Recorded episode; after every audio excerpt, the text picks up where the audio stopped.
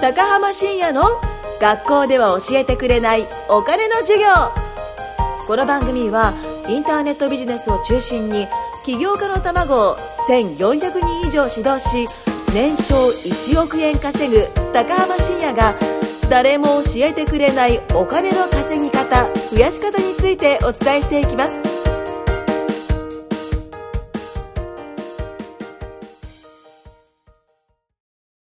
はい、じゃあ今回も始めていきたいと思います。お願いします。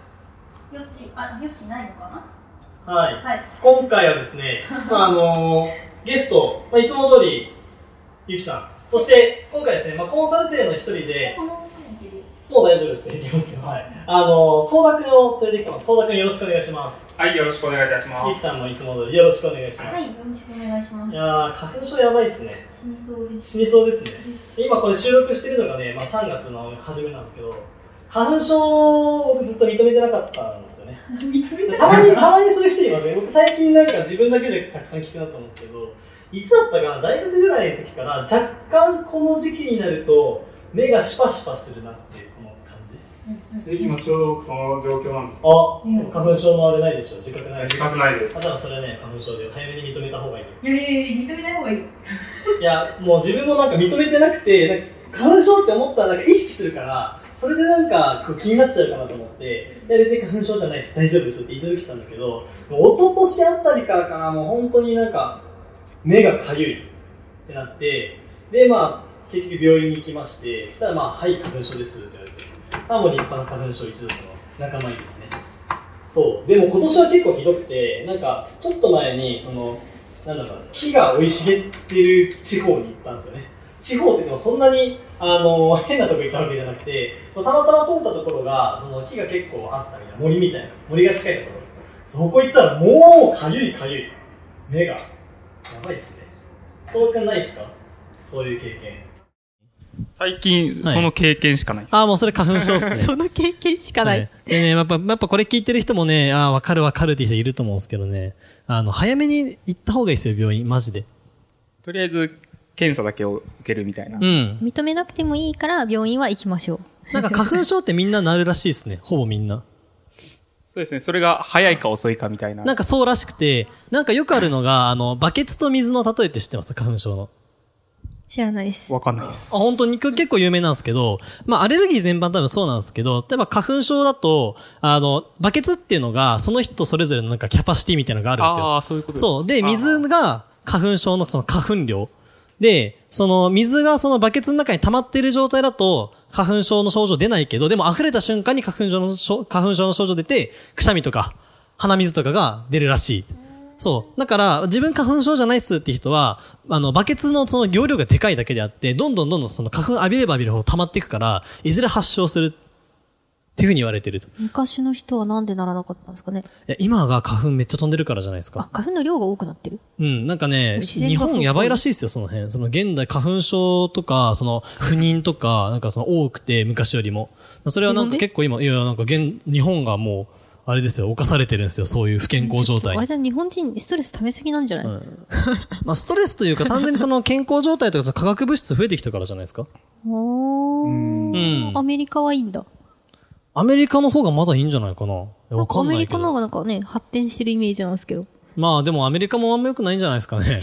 わかんない。僕、アメリカ実は行ったことなくて、ハワイしか行ったことがないから。お意わ外かんない花粉花粉症になって、アメリカ行ってね、ベクシャーンってなってた花粉症かもしれない けど、今のところね、東京だけなんで、東京まだいいんですけど、その日によって本当にやばい時はね、もう目かゆいし、なんか前家帰ったらもうくしゃみ止まんなくて、うんうん、わかる。そう、多分ね、花粉持ち込んじゃったんじゃないかなっていう感じですねわ。かる。というわけで、今回のテーマはですね、花粉じゃなくて健康について、長い。はい、ですね、健康についてなんですけれども、はい。ちょっとゆきさん、声張り目でお願いしますね。あ、はい、わかりました。はい。はい。まあ、健康について、なんか聞きたいことでもあるそうですね、うんえっと、どれぐらいの頻度で運動しているのかなと。ああ、運動っすね。運動。運動ね、えっと、まあまあ、ぼちぼちやってますよ。昔は、あの、朝ジムに通ったりとかしてたんですけど、最近ちょっとサボり気味で、あの、トランポリン跳ねたりとか、でも今でもしてますよ。トランポリンですかそう、家にちっちゃいトランポリンがあって、一人用の。で、それを、あの、マンション。まあ、マンションでやるとね、その、マンションによってはその、下にね、振動が響いてうるさいってなるかもしれないですけど、まあ、うち多分丈夫なんで、っていうのと、あとだっけ、ラグあるじゃないですか、カーペットを引いあーたその上にトランポリン設置して、まあ、ビョンビョン跳ねてると。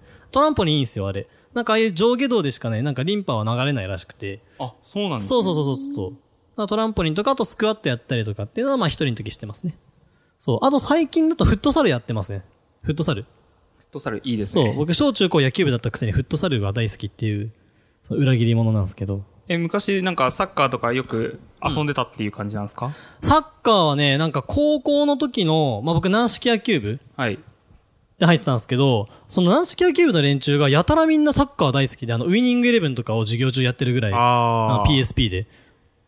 まあ、そんぐらい好きで、その、うちサッカー部強かったんですよ、結構、高校があーね。仙台第一高校ってとこだったんですけど、はいそこの、うんと、サッカー部が大体その夜6 7時ぐらいから日暮れるぐらいになると、まあ、練習切り上げるんですよね。はいで、軟式野球部ってグラウンドのその、対角線上のところでやってたんで、サッカー部が終わるまで僕らも練習して、で、サッカー部が終わって帰った頃に勝手にゴールを移動して照明をつけてサッカーをやってるみたいな。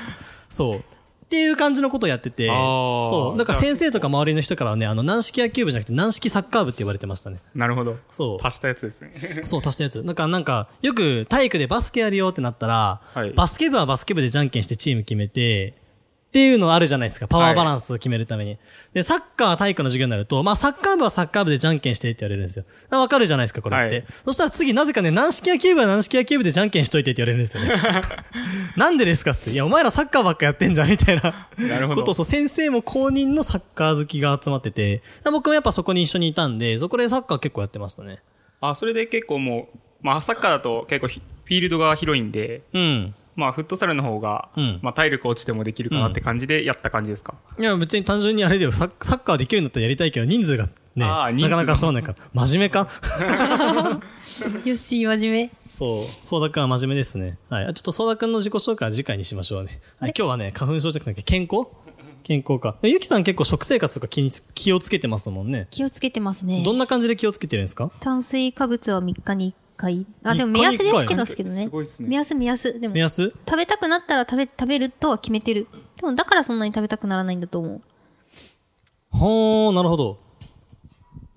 炭水化物ってやっぱね、抜いた方がいいって言うじゃないですか、その糖質制限で。うん全然調子違いますやっぱ全然違います。やっぱそうなんですね。ご飯、うん、美味しいんです、美味しいんですけど、はいはい炭水化物は。まあ、もう物質的にもね、あの、脳に幸せホルモン出すとかさ、うんあるから、あ、りゃそうなんだ。え、そうなのそそうです、そうです。えーだだから知らなかったやめられないですよ、炭水炭水化物化っ物。あて。、糖質って、なんか中毒性あるって言いますよね。あ糖。あの、砂糖もそうだし、うんうんうんそう、中毒性があってそうそも、うたそうくそうさん食べたくなるって。だから子供がね、甘いもの好きなんて、あれももう中毒みたいな。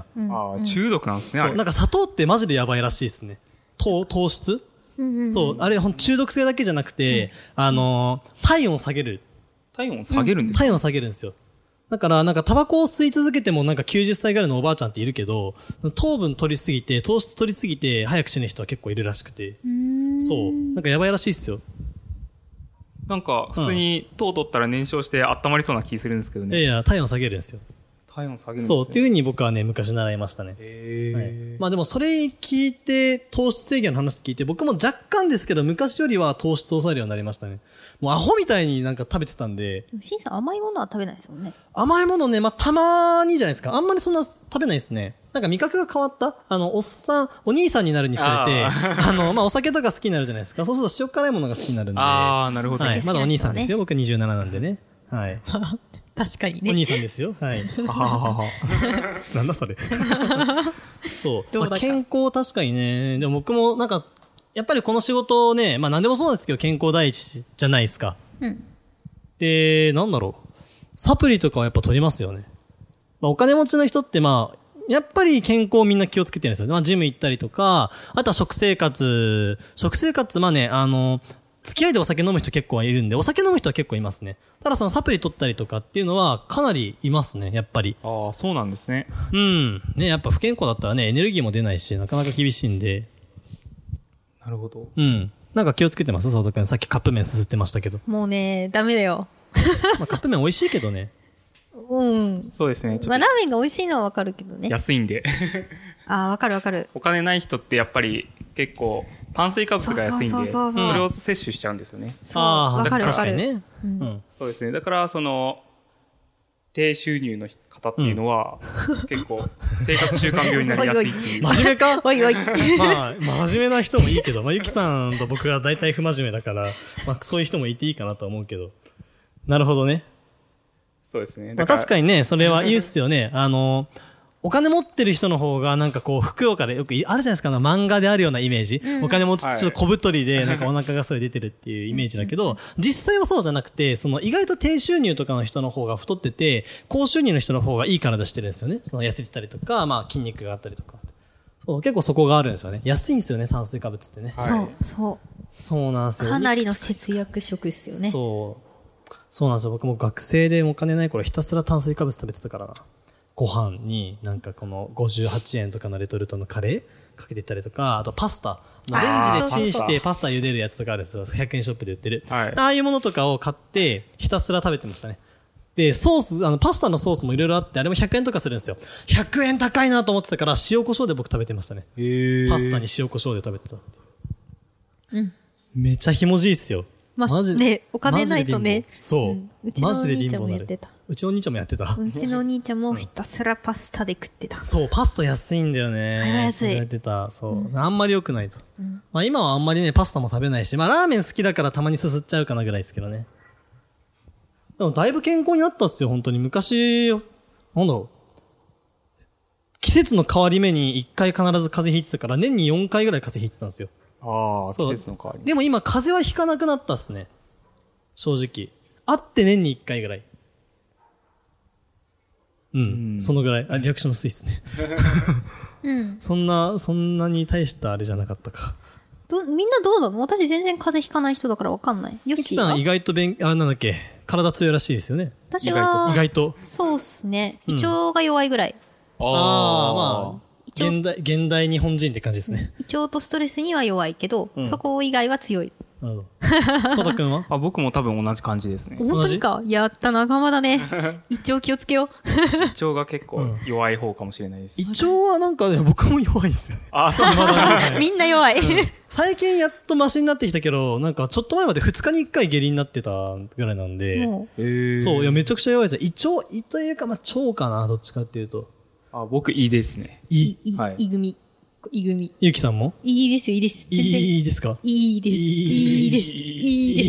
いい、なるほど。なんだろうね、これね。日本人の、まあ、ストレスストレスメンタ。メンタル面から来るような気はしますけどね、胃だったらね。そうですね。なんかいろんなプレッシャーに、うん。そんなプレッシャー抱えてんの、日々。いや、 すごい自分でねは。感じてないんですよ。うん。ああ、な自る分ほどでは感じてないね。んですけれどうんも、なんか、ストレスを感じてるらしいですね、体が。ああ、なんかそういうのあるよね。んあれ言われましたよ、僕もその、絶対あるから、これ飲んどけみたいな感じで勧められたサプリ。あで、それ飲んだららやっぱ確かに少しいいですね。